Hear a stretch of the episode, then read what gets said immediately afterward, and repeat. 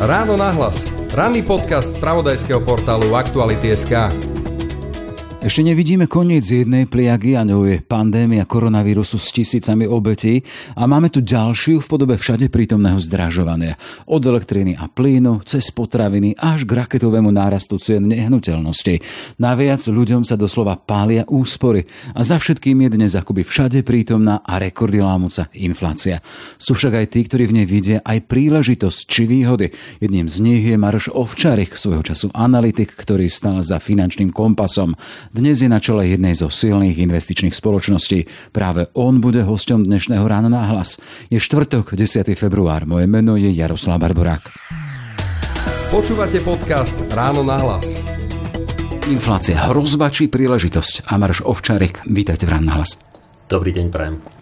Vo vašej profesnej minulosti je projekt finančného kompasu, ak som to videl ešte v úvode, teda takej si orientácie vo svete financií. Chcem sa spýtať, ako ste vy dostali k financiám a čo vás potiahlo k tomu, že chceli ste alebo chcete orientovať ľudí v tomto zapeklitom svete financií? financiám som sa dostal od štúdia. Vlastne vyštudoval som ekonomickú školu, takže taká prirodzená nadväznosť toho celého bolo finančný svet. V prvej, v prvej fáze to boli banky a postupne od niekoľkých bank som sa prepracoval až k tomu, že prišla myšlienka vybudovať porovnávací portál. Vtedy niečo také síce existovalo v poistom svete, ale vo svete bankovníctva, dôchodkov, investícií o tom nebolo ani zmienky. Takže sme sa pustili do práce vybudovať finančný, taký silný, renomovaný finančný portál, a začali sme uvažovať a sčítať podmienky, ceníky a ceny a čo, čokoľvek, čo, čo vstupuje do rozhodovania o najvýhodnejšej finančnej ponuke a vybudovali sme portál najskôr jeden, potom druhý na porovnávanie celého spektra finančných produktov, tak ako ste spomínali, od poistenia, hypoték, bežných účtov, terminovaných vkladov investícií a tak ďalej, tak ďalej. Cieľ je jednoduchý, uľahčiť ľuďom zrozumiteľnosť a hlavne výber finančných produktov. A ak sa spomenul teda ten zapeklitý svet financií, pre vás nie je zapeklitý, hej? Pre mňa je to moja láska, lebo sú to čísla, sú to grafy, sú to tabulky, to znamená, je to niečo, čomu ja rozumiem a hlavne to mám veľmi rád. Financie moja láska, tabulky, je to presne tak, akože keď to niekomu poviem, kto sa v tomto svete neorientuje, no práve no, tak, tak sa chytá za hlavu, že v podstate kocka a tak ďalej, ale na druhej strane ja od školy to mám, ako matematika bol môj najobľúbenejší predmet od základnej školy, takže vlastne ja sa tiahnem ako keby takými prírodnými vedami, matematika, fyzika, štatistika, analýza a tak ďalej a tak ďalej. To znamená, že ja keď vidím tabulky, tak hľadám nejaké súvislosti, nejaké trendy, niečo, čo tam akože viem vyčítať a tým pádom nie predpovedať, lebo ten, kto sa snaží predpovedať, či už v bežnom živote alebo vo svete, tak je do veľkej miery možno špekulant ale odhadnúť aspoň nejaké trendy, ako by sa to možno v strednom alebo dlhodobom horizonte mohlo hýbať. Akým spôsobom sa dá prepojiť tá matematika? Ja som teda muzikant, nie profesionál, ale baví ma to.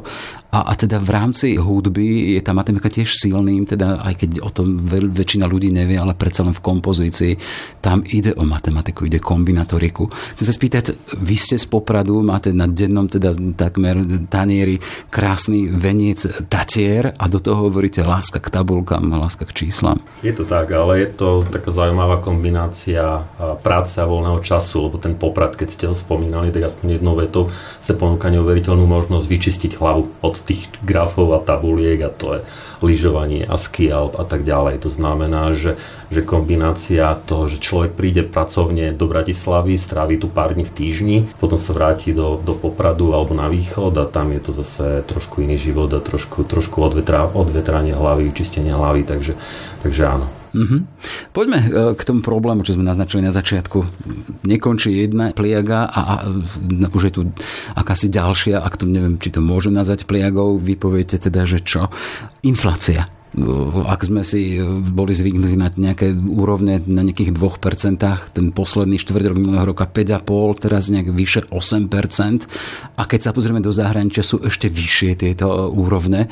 Čo to je za fenomén a prečo to tak rastie? V prvom rade fenomén je to len preto, že to vystúpalo nad dlhodobý priemer. To znamená, že vystúpalo to na čísla, ktoré sme tu nemali množ, mnoho rokov ale inflácia je úplne normálna súčasť e, ekonomiky a života. Celý finančný svet alebo celý trhový mechanizmus je postavený na inflácii. To znamená, že inflácia je o tom, že ak chceme v práci ako zamestnanci vyššie platy, ak chcú firmy vyššie tržby, tým pádom firmy, ktoré, majú, ktoré sú kotované na burze a majú svoje akcie, tie akcie rastú, je to postavené kvôli tomu, že rastú ceny a tým pádom je tu nejaká inflácia. Keby to tak nebolo, povedzme si príklad, opak inflácie je deflácia, tak je to jav, kde by ceny tovarov nie rástli, ale klesali. A čo by to znamenalo? Napríklad, ak viem, že dnes si kúpim ja neviem, televízor za 500 eur, ale o rok si ho viem kúpiť za 450 eur, tak budem odkladať ten nákup, nebudem robiť spotrebu, nebudem generovať spotrebu a jednoducho firmy nebudú mať tržby, budú prepušťať zamestnancov a tak ďalej. To znamená, je úplne normálna inflácia. Otázka je, kde je tá normálna hranica. Centrálne banky, nielen v Európe, si stanovili, že tá normálna hranica sú 2%, tá ale problém je, že teraz vyskočila inflácia nad 5%, už sa pomaly blíži v niektorých krajinách až 10%, to znamená, je to nenormálny stav, je to extrém a všetci predpokladáme, že v nejakom rozumnom čase sa vráti k normálu, tomu dlhodobému cieľu a to sú 2%. Hej, z pohľadu neodborníka, predsa len keď hovoríme zdražovanie, a teraz to ľudia zažívajú na Slovensku vo veľkom potraviny, služby, pohodné látky a vy hovoríte, čo si normálne to zdražované a človek ešte z toho má mať radosť, ak hovoríte teda, že bude mať väčší plat, no keď mi ho valorizujú. Presne tak, akože samozrejme, že ja hovorím o priemere ekonomiky, ale hovorím o tom, ako je nastavený súčasný systém finančných trhov, tak ako som spomenul, trhového mechanizmu a tak ďalej. To znamená, že pokiaľ by nebola inflácia, tak spoločnosť a ekonomika by stagnovala. Inflácia je normálna, ale musí byť v normálnych čísla v normálnom tempe, nesmie byť rádovo vyšší. A treba povedať, že aj, aj rast miest na Slovensku je prítomný, napriek tomu, že sa netýka každého a mnohí trpia koronakrízou a lockdownom a tak ďalej. Mnohí prišli o prácu, ale v priemere za celé Slovensko e, mzdy rástli, dokonca rástli na úrovni do 5%. To znamená, že ruka v ruke ide a to všetko ide ruka v ruke aj s infláciou. A čo spôsobuje Súčasnú vysokú mieru inflácie spôsobili v prvom rade samozrejme lockdowny a neistota na trhoch, odložená spotreba, pretože lockdowny neumožnili možno nakupovať a vyrábať, popretrhali dodavateľsko odberateľstve vzťahy. Veľmi známy bol prípad čipov, kedy čipy neboli dodávané do automobilový priemysel. No. Ďalej. To znamená, že spretrhali sa tie štandardné normálne reťazce, ale samozrejme, že spôsobila to aj politika, menová politika centrálnych bank, to je to ľudovo povedané tlačenie peňazí, uvoľňovanie, kvantitatívne uvoľňovanie peňazí a nízke úrokové sadzby. Čo spravili napríklad nízke úrokové sadzby, ktoré vyhlasujú centrálne banky, je, že centrálne banky sa snažili rozprúdiť spomalenú ekonomiku kvôli koronakríze a nastavili menovú politiku tak, aby dostali čo najviac peňazí do ekonomiky takým spôsobom, že zlacnili úvery. To znamená, že predpokladali, že tým, že zlacnia úvery, tie úvery si začnú brať firmy, začnú si ich brať ľudia, dostane sa do obehu oveľa viac peňazí ako predtým a rozbehne sa ekonomika. To znamená, že, že to nastavili nízke úrokové sadzby a zároveň bankám ponúkli veľmi lacnú likviditu. A tu už hovorím o tom pojme tlačenie peňazí aby rozbehli ekonomiku. Avšak situácia aktuálne je taká, samozrejme, že všetky tieto opatrenia majú pomerne silný dobeh. To znamená, že to nie je, že dnes to nastavím a zajtra mám výsledky. To znamená, že tie opatrenia sa, uvoľňovali, uvoľňovali, uvoľňovali, až inflácia vyskočila a, do toho prišla samozrejme ďalšia vlna, ďalšie mutácie vírusu, ďalšia neistota, lockdowny a tak ďalej. A súbor všetkých týchto opatrení spôsobil, že ceny vyskočili až na také úrovne, že inflát, lebo inflácia je odrazom výšky cien. To znamená, že ak rastú ceny, rastie inflácia. Takže inflácia sa dostala na Slovensku až ku 8, skoro 9 mm-hmm. No a na základe toho, čo viete doteraz, lebo predsa len pre váš svet finančníkov je veľkou pomocou história a to, čo sa už dialo na svetových trhoch. Z toho, čo poznáme, z toho, čo sa udialo doteraz, však predsa len e, história tých akciových trhov, to už aj nejakých 100 rokov bude pomaly. No a, a čiže koľko ešte môže trvať takáto extrémna, takýto extrémny náraz alebo výbeh inflácie? Centrálne banky alebo aj veľké, veľké investičné banky, ktoré majú svoje analytické centrá a vydávajú e, finančné správy, kde si viete prečítať predikcie, predpovede skutočných odborníkov na, na, na makro a mikrosituáciu, tak hovorili o tom, že by sa mohla lámať niekde na prelome 22-23 avšak vôbec to tak nemusí byť a zatiaľ to vyzerá tak, že inflácia v mnohých krajinách nemá tendenciu ešte spomaliť a klesať, ale stále rastie. To znamená, že môže sa kľudne predlžiť a môže sa predlžiť do roku 23, možno 24, ale tam už veľmi špekulujeme. To mm. znamená, že momentálne vyzerá, že až taký krátkodobý efekt to mať nebude. Máte príklady z minulosti na takúto podobnú situáciu? Máme, určite máme, dokonca aj na Slovensku. Keď sa pozrieme historicky na vývoj inflácie, tak máme roky, kedy inflácia bola aj výrazne vyššia, ako je súčasných 8,5%.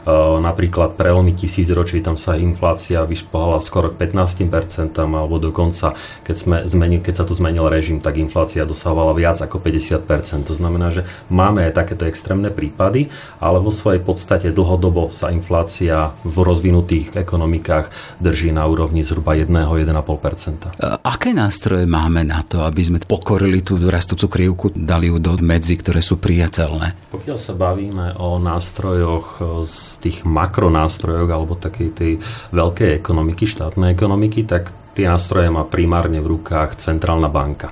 Presne tak, ako som spomínal. Má na to nástroje menovej alebo, alebo rozpočtovej politiky, kde vie peniaze z trhu v určitom momente stiahnuť alebo na trh dodať napríklad úrokovými sadzbami je to komplexnejšia téma. Ale ľudia, keď, keď to zoberiem ako keby úroveň nižšie, že čo s tým vieme robiť my, tak samozrejme, že vieme využívať finančné nástroje, aby sme zmiernili dopady tejto inflácie, či už na naše úspory, alebo inflácia treba povedať, že aj pomáha. Pomáha hlavne ľuďom, keď je vysoká inflácia, tak sú to ľudia, ktorí sú zadlžení, tak práve inflácia im pomáha. Poviem taký extrémny príklad, ale nechcem, aby tu vyznelo ako promo na zadlžovanie, pretože zadlžovanie vo svojej podstate nie som zastanca zadlžovania, práve naopak. Ale keby bola dlhodobo inflácia 2%, povedzme pri 30-ročnej hypotéke, tak veľmi v priemere dokáže za 30 rokov inflácia splatiť tú hypotéku na polovicu. To znamená, že hodnota peňazí a celý vývoj, pokiaľ by takýmto spôsobom sa vyvíjal, tak inflácia zníži keby hodnotu tej hypotéky o polovicu za, ten, za to obdobie. Mm, ale predsa len teda život nie je iba o špekulácii a spoliehať sa na čo si takéto by bolo asi nezodpovedné. Len keby sme povedali na tej rovine jednotlivcov, čo robiť, lebo teda keď vidíme teda takýto nástup inflácie, tak si spomeneme, teda príde prvé do zadného mozgu, aha, mne sa pália úspory, v úvodzokách pália. Chcem sa spýtať, čo sa s tým dá robiť? Presne tak, inflácia je najväčší nepriateľ úspor, pretože zoberme si situáciu, aká je dnes na Slovensku, ale nielen na Slovensku.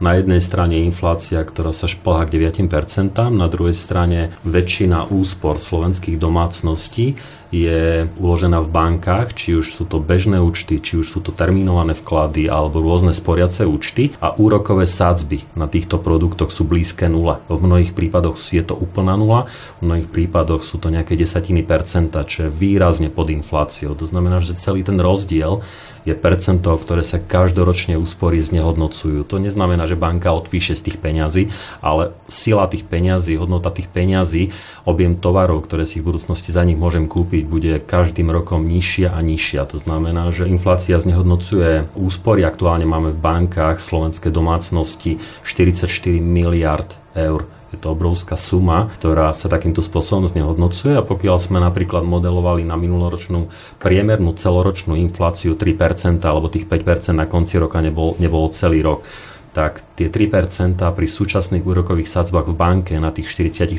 miliardách spôsobili, že sme stratili na hodnote ako slovenské domácnosti 1,3 miliardy eur. To znamená, že to je presne to, že pokiaľ sú im úspory uložené zle alebo, alebo nedostatočne, majú zlú štruktúru, tak jednoducho domácnosti z pohľadu inflácie chudobnejú. Mm-hmm. Pokiaľ by časť týchto úspor bola uložená opačne a uložená znamená investovaná, tak by to nemusela byť strata alebo znehodnotenie, ale práve naopak zhodnotenie týchto úspor. Čiže sme prešli z tej množiny, keď hovoríme o inflácii ako o hrozbe a prechádzame nejakým spôsobom k tomu, že to môže byť aj výzvou alebo príležitosťou a to hovoriť, to je práve to investovanie Presne tak. Ako jediná alebo jedna z mála rozumných možností, ako ochrániť hodnotu peňazí a zároveň ju dlhodobo zhodnotiť, to znamená, že zvýšiť objem peňazí, ktoré mám na úsporách, je peniaze investovať. A tých možností investovania je na trhu veľmi veľa, ale myslím si, že nič rozumnejšie na trhu bežný človek nenájde. Ale by sme nevyzneli cynicky, lebo teda sme v aktuálnej situácii, keď aj z našich regiónov zaznie a v rámci aj toho, jak dražejú služby, potraviny a,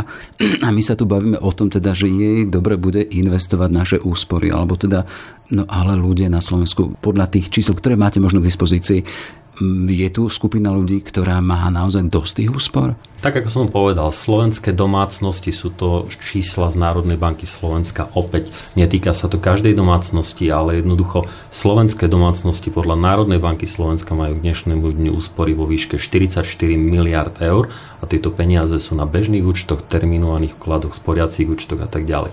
Problém je ani nie tak výška, ale problém je štruktúra peňazí, ako ich máme my umiestnené vo finančných nástrojoch, mm. lebo málo kto tieto peniaze má doma v hotovosti. Čo znamená ten rozdiel medzi štruktúrou? Nie teda nie objem, ale štruktúra? A štruktúra znamená, akým spôsobom máme tie peniaze uložené vo finančných inštitúciách. A poviem príklad, keby sme si porovnali štruktúru našu a štruktúru úspor domácnosti v Čechách, v Maďarsku, ale, alebo by sme išli do krajín ako je Holandsko, Nemecko a tak ďalej, no. tak by sme zistili, že my sme jedna z najkonzervatívnejších krajín. To znamená, že my máme viac ako 63% úspor uložených, finančných úspor uložených v bankách na konzervatívnych produktoch. Tá úspora bola meraná naprieč finančným majetkom domácnosti. To znamená, boli tam brané aj dôchodkové piliere, boli tam brané aj investície, ktoré si ľudia robia na, dobrovoľ, na dobrovoľnej báze a boli tam aj peniaze v bankách, ako hovorím. To znamená, my máme najväčší podiel z pohľadu cel, už všetkých krajín Európskej únie sme tretí tretí najkonzervatívnejší, za nami už sú len Grécia, Cyprus. To znamená, že najväčší objem úspor máme v bankách a práve napríklad neviem, Holandsko a Nemecko ten pomer majú opačný. To znamená, v bankách majú 13-15% a zvyšok majú v investíciách alebo na iných rozumnejších nástrojoch. Hej. A problém, Čomu to pripisujete? To hovoríte teda, že sme skoro na chvoste. Ako to vyhodnocujete, to správanie u ľudí na Slovensku? Znamená, že nevedia o tom, že sa dá robiť niečo iné s tými peniazmi, niečo efektívnejšie, niečo, čo im môže tie peniaze znásobiť? Buď nevedia, alebo tušia, ale, ale, ale sa boja. A boja sa možno z historických skúseností, možno z dezinformácií, ktoré sa o investovaní šíria, ale investovanie nie je jednoliatý pojem, investovanie je strašne široké spektrum nástrojov, ktoré v tomto v oblasti investovaní sa pohybujú. Ale áno, sme konzervatívni a dokonca aj z prieskumu, ktorými si každoročne dávame vypracovať agentúrou Focus a skúmame nálady a ochotu ľudí pracovať so svojimi peniazmi, tak síce to mierne stúpa, ale stále je to veľmi málo. To znamená, že ak si dobre pamätám to číslo, len 14% ľudí investuje a, a, a veľmi malé percento je ľudí, ktorí, teraz hovorím tie dobrovoľné schémy, nie druhý pilier a tretí pilier, mm. ktoré, ktoré sú do určitej miery regulované aj, aj zákonom a pripravené na dôchodky, ale jednoducho je pomerne malá skupina ľudí, ktorá investuje, ale čo je veľmi pozitívne, že to číslo rastie a stále viac aj ľudia zistujú, a napríklad táto situácia s vysokou infláciou, kedy to rezonuje z mnohých médií, tak vyslovene, že stimuluje a motivuje ľudí túto témou sa reálne zaoberať. Ale problém je, že pokiaľ by takýto, t- takýto stav tej zlej štruktúry doma- finančného majetku domácnosti pretrvával dlho, tak rozdiel medzi bohatstvom, napríklad Slovensko má priemerný objem peniazy alebo priemerný objem finančného majetku na hlavu 7500 eur keď si zoberieme krajiny, vyspelé krajiny, už v Čechách je to nad 20 tisíc. Keby sme išli do ďalších krajín, tak to sú desiatky tisíc a dokonca v niektorých stovky tisíc. Mm, a ten rozdiel za tým, čo je? To je sila ekonomiky alebo aj správanie tých jednotlivých ľudí, ktorí e, závisí ako narábajú so svojimi úsporami? Samozrejme, že aj aj. No. Samozrejme, že sa tu nemôžeme baviť a, a porovnávať s krajinami, ako som spomínal, Holandsko, Nemecko a priori. Ale čo chcem tým povedať je, že jednak je to nižšia miera úspor, ktorú si Slováci, slovenské domácnosti odkladajú, čo súvisí samozrejme aj s ekonomickou silou slovenských všetkých domácností bez pochyby. Ale je to aj práve tou spomínanou zlou štruktúrou. A tá zlá štruktúra dlhodobo spôsobí to, že tie nožnice sa nebudú, my sa nebudeme približovať, ale bude, budú sa tie nožnice ešte viac otvárať, lebo som spomínal to číslo 1,3 miliardy. To znamená, že keby aspoň polovica tých peňazí bola na nejakých rozumných investičných nástrojoch, tak to nemusela byť podľa modelácie, ktorú sme robili 1,3 miliardy strata, ale práve naopak 1,3 miliardy e, zhodnotenie tých peňazí. A rozdiel medzi tým, tým a tým je 2,6 miliardy, keď, mm-hmm. keď, keď správne. Vo verejnom diskurze sú teda čísla o tom, tie rozdiely v sporení v prípade v sporení v druhom pilieri, keď ľudia sú a väčšina slovenských sporiteľov je v konzervatívnych fondoch, ktorým nevynášajú tak, ako by mohli vynášať tie indexové alebo tie rizikovejšie. A tam je tiež rozdiel vyše 1,5 miliardy, ak to vypočítali ekonómovia. Tak sa chcem spýtať, akým spôsobom, čo môžu ľudia urobiť, aby zmenili tento nepomer? Zaujímať sa viac o svoje financie, pretože z našich skúseností ľudia riešia dôchodky alebo riešili dôchodky v minulosti najčastejšie. A nechcem zostať len pri dôchodkoch, ale teraz hovoríme, hovoríte o investovaní úspor, klasických úspor. Akým spôsobom ľudia môžu v danej aktuálnej situácii aj tej rastúcej inflácie, keď vy hovoríte o tom, že to je aj príležitosť, čo možno robiť na to, aby sme si zarobili na do budúcnosti? V prvom rade zaujímať sa, to znamená že riešiť tú situáciu a nespoliať sa na to, že však sa to nejako vyrieši. Banky tak skoro s úrokovými sadzbami hore podľa môjho názoru nepôjdu, minimálne nepôjdu na úrovne, ktoré porazia infláciu. To znamená, že, že peniaze, každá domácnosť, každý človek by si mal sám zvážiť, že pokiaľ má väčšinu svojich úspor v banke, tak rozhodne aspoň časť týchto úspor musí odísť z banky, z tých konzervatívnych produktov a musí ísť do investícií. A pokiaľ sa bavíme o tom o investíciách, tak tam sú, sú ďalšie parametre. Keby sme chceli chcel ísť do detailov, je potrebné, aby pokiaľ človek vie sám, nech sa rozhodne sám. Pokiaľ nie, tak je potrebné, aby oslovil finančného sprostredkovateľa alebo banku alebo niekoho, e, nejakého bankového pracovníka, ktorý mu s tou konkrétnou témou pomôže. A napríklad finančný sprostredkovateľ vie rozdeliť úspory e, na určité, ja to nazvem veľmi laicky, šuflíky a vie určiť úsporám nejaký odborne povedaný investičný horizont, nejakú dobu, na ktorú môžu byť uložené a potom vybrať ten, najro, ten najrozumnejší produkt na trhu. A tých mm. produktov je veľmi veľa. Hej, tuto do toho vbieha taký dosť zaujímavý a dôležitý moment, akási dôvera, aby som zveril svoje financie do rúk niekoho, koho nepoznám, aby mi poradil a v podstate musím odkryť aj to svoje portfólio domáce. Akým spôsobom narábate s týmto, alebo ako kalkulujete s tým, teda, že ľudia sú zo svojej prírodzenosti, čo sa týka financií, nedôverčiví a predsa len ide o moju peňaženku a do toho ťa nič, čo tam mám. Ale na druhej strane e, sú tu odborníci, sú tu ľudia, ktorí sa vyznajú do investícií, v investovaní, ktoré tie peniaze môžu zarábať. Akým spôsobom odbúrať túto nedôveru ľudí? Ako to máte nastavené u vás? Samozrejme, že je to citlivý vzťah, lebo je to vzťah postavený na dôvere. To znamená, že každý musí tú dôveru tej protistrany získať a získajú referenciami, získajú prístupom, to znamená, že že z nášho pohľadu úplne základ je urobiť si analýzu a tú analýzu netreba vnímať ako nejaký strašne komplikovaný proces. Tá analýza je, že si jednoducho pozriem, pokiaľ to neviem sám, jednoducho musím vyhľadať pomoc a pozriem sa na finančnú situáciu, aktíva, pasíva, príjmy, výdavky domácnosti a nastavím jednotlivé parametre tak, aby čo najviac zodpovedali nejakej, nejakému rozumnému nastaveniu, tak aby pracovali napríklad peniaze v prospech nás a nie v neprospech nás a tak ďalej. To znamená, že tam je to už o získaní dôvery človeka v človeku. Aj v mojom prípade, keď som bol konfrontovaný s takouto možnosťou, tak som vyslovene e, ten môj myšlienkový postup, sú to moje peniaze, prečo by som mal odkrývať moju finančnú situáciu pred niekým, koho nepoznám. A síce mi môže pomôcť, ale predsa len bola tam tá bariéra. A ďalšia vec, takéto podvedome v tom zadnom mozgu, aha, finančný agent, tak on z toho, čo si bude mať, on ma tu presvieča a ukazuje mi analýzy, ktoré môžu byť v prvom rade výhodnými pre neho a nie pre mňa. Dôvera v tomto vzťahu je asi to úplne najdôležitejšie, čo tam, čo tam môže byť. A pokiaľ si protistrana, to znamená, že finančný odborník nezíska dôveru svojho klienta, klient môže kedykoľvek od, z tohto vzťahu vystúpiť a nepokračovať v ňom.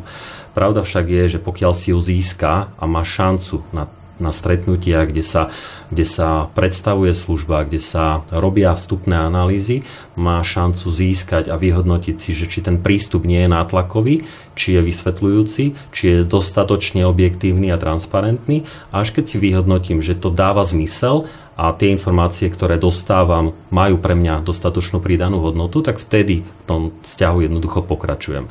A tak ako ste povedali, áno, je to vzťah, eh, kde, kde finanční sprostredkovateľia za svoju prácu sú odmenovaní cez provízie z produktov, ktoré jednoducho do finančných plánov klientom, klientom dajú. To znamená, že len kľúčové je, aby tie produkty zohrávali dôležitú úlohu a každý jeden mal svoj účel, aby jednoducho tie, produ- tie produkty pracovali v prospech klientov. Hej.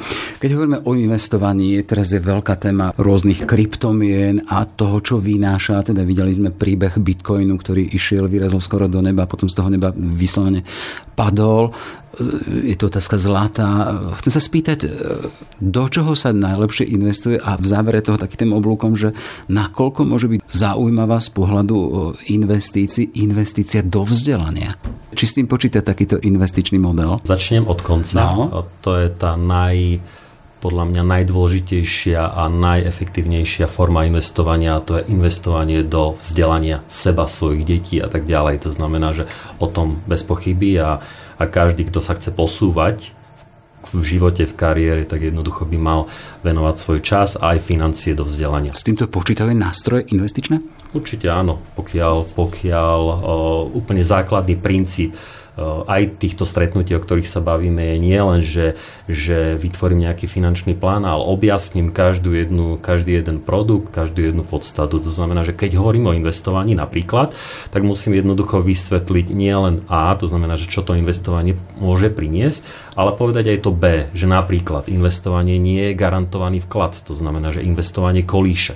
To kolísanie sa volá volatilita. Čím je investičný nástroj rizikovejší, tým je viac, inými slovami v preklade, volatilnejší, viac kolíše. To znamená, že, že lieta, voláre z taliančiny. Lieta, no jasné.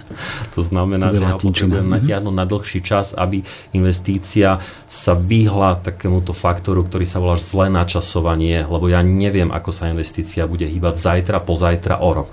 To znamená, že z tohto pohľadu ja sa chcem vyvarovať zlému načasovaniu, že dnes kúpim a zajtra mi to klesne. To znamená, že to sú všetko veci, ktoré musí ten, kto ponúka ponúka investovanie a je to úplne jedno, či je to finančný sprostredkovateľ alebo nejaký e, špecialista v banke alebo ktokoľvek iný. Jednoducho musí si vysvetliť, aby som rozumel, aby sa nestalo to, že prídu poklesy na trhoch a tie poklesy na trhoch prídu s istotou. My tomu hovoríme, že volatilita alebo narasty a poklesy nie sú riziko investícií, ale je istota investícií. To znamená, oni prídu s istotou a ja s tým musím počítať. Nesmie sa stať, že prídu poklesy, ja som o nich nevedel, alebo som s tým nepočítal a ja to v tom poklese odpredám a zrealizujem. Príklad minulých dní klienti niektorých z investičných spoločností dostali mail, váš objem majetku sa znížil v posledných o 10, vyše 10 Presne tak. Z toho môže ísť čo? Husia koža?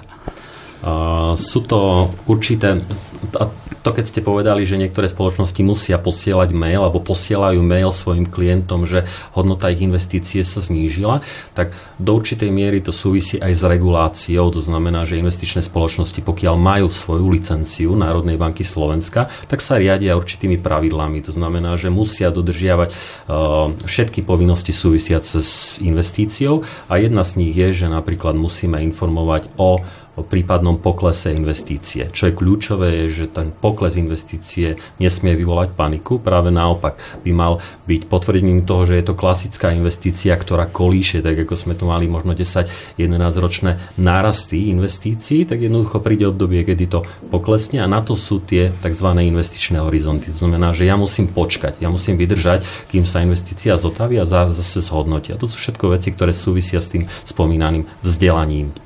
Uh-huh. A pýtal som sa na výhoda, nevýhoda investovania do napríklad kryptomien, či zlato, či iné produkty. V prvom rade si každý musí odpovedať na otázku, či chce byť špekulatívny investor alebo taký ten klasický dlhodobý investor. Špekulatívny investor je niekto, kto dnes kúpi, zajtra predá, denne sa pozerá, uh, snaží sa predvídať, čo sa stane zajtra, pozajtra, o týždeň, o mesiac, o rok. A dlhodobý investor je taký, ktorý kúpi a drží. To znamená, tá stratégia sa v angličtine volá buy and hold. To znamená, že že kúpim, držím, lebo viem, alebo mám vysokú pravdepodobnosť, že v strednodobom alebo dlhodobom horizonte mi tá investícia zarobí. Mňa nezaujíma, čo sa stane zajtra, lebo ja to zajtra predať nechcem. Ja to budem držať, ja to, to bude ten hold. Ale mňa zaujíma, čo sa udeje o 10 rokov, o 15 rokov a tak ďalej. A tam na finančných trhoch, pokiaľ mám rozumné nástroje a dostanem sa k ním, tak viem, že pri nich existujú tzv. dlhodobé rastové trendy. Dlhodobý rastový trend je, že mám vysokú pravdepodobnosť, že keď dnes kúpim a podržím 5 rokov, 10 rokov, 15 rokov, tak mi tá investícia zarobí. Nie istota, ale vysoká pravdepodobnosť. Tam sa vždy rozprávame o pravdepodobnosti. A pokiaľ som špekula a z nášho pohľadu napríklad kryptomeny, nie sú vhodné pre dlhodobé investovanie, pretože tak kolíšu a povedať dnes, čo sa udeje o 5 rokov, o 10 s bitcoinom alebo s inými menami, neviem, či e, posluchači vedia, ale napríklad kryptomien je dnes na trhu skoro 17 tisíc. To znamená, že tak ako je bitcoin, tak je ďalších 17 tisíc e, rôznych mien, ktoré vytvára, vznikajú a zanikajú na dennej báze. To znamená, je to tak živý, uh, tak živý sektor, tak neregulovaný sektor a hlavne volatilný sektor, že z nášho pohľadu je ešte príliš rizikové vkladať peniaze a držať ich dlhodobo v týchto nástrojoch. Takže z nášho pohľadu my to stále vnímame skôr ako lotériu, ako, ako nejaké dlhodobé investovanie. A pozor, to nehovorím o technológii blockchain, ktorá je za tými menami. My veríme v technológii blockchain, dokonca ju vnímame ako technológiu budúcnosti.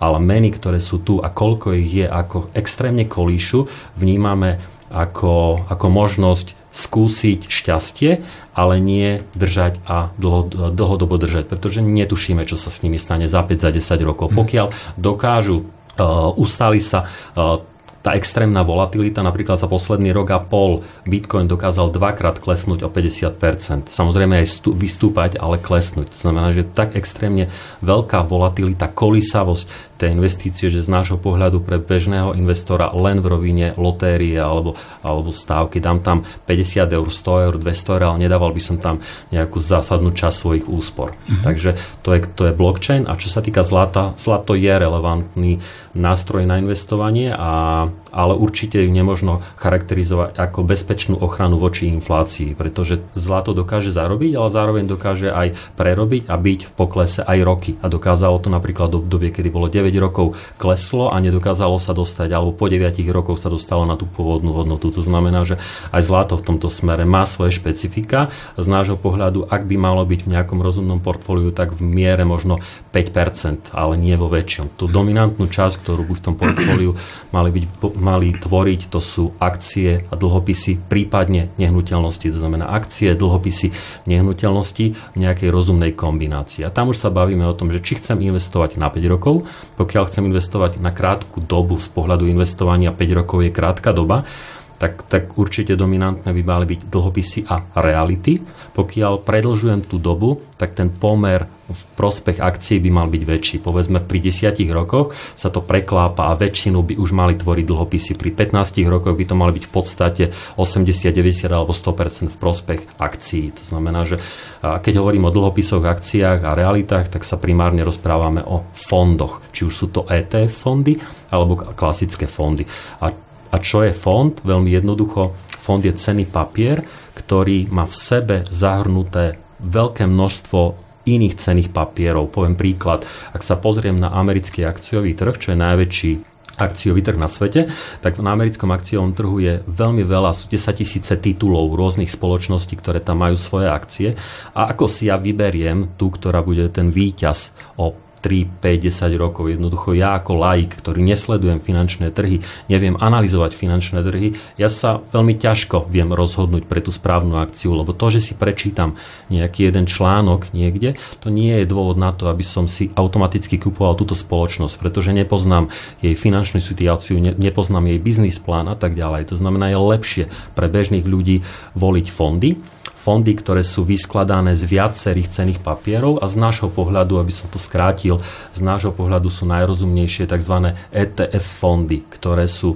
odborne povedané pasívne spravované a tie sa snažia kopírovať tie konkrétne napríklad regióny. Že máme ETF, ktoré investuje na americkom akciovom trhu a kopíruje celý americký akciový trh, európsky, japonský a tak ďalej. To znamená, že takýmto spôsobom viem rozložiť svoju investíciu. Rozložiť znamená, že je nainvestovaná vo veľkom počte cených papierov. Hoci investujem len 100 eur mesačne alebo 50 eur mesačne, každých 50 eur mesačne sa takýmto spôsobom vie rozdeliť medzi to veľké množstvo cených papierov. E, pán Ovčari, ak sme začínali teda týmto otázkou teda inflácie, či je hrozbou alebo príležitosťou a šancou, či je viac hrozbou alebo viac príležitosťou, ako by ste nakoniec odpovedali? V kontexte, v ktorom sme aktuálne, v kontexte vysokej inflácie prvom rade vysoká inflácia by mal byť veľmi silný stimul na to, aby som neostal pasívny, aby som začal uvažovať o tom, ako sa chrániť voči inflácii a je to minimálne pre ľudí, ktorí dlhodobo ostali pasívni a nerobili so svojimi úsporami nič, tak je to ideálny impuls na to, aby som, aby som s tým niečo robil. Ale, pra, ale inflácia, tak ako som spomínal, je, je niečo, čo v ekonomike vždy bude. Niekedy samozrejme je tu deflácia, niekedy je nulová, ale vo všeobecnosti inflácia okolo 1,5-2% by tu mala byť dlhodobo, to znamená, že ja potrebujem niekde svoje úspory uložiť, aby minimálne zhodnocovali e, viac ako je inflácia a tam už sa bavíme o investovaní. Dobre, toľko teda Maroš Ovčárik, všetko dobré, nech sa darí. Ďakujem veľmi pekne, aj poslucháčom nech sa darí, dovidenia. Všetky podcasty z pravodajského portálu Aktuality.sk nájdete na Spotify a v ďalších podcastových aplikáciách.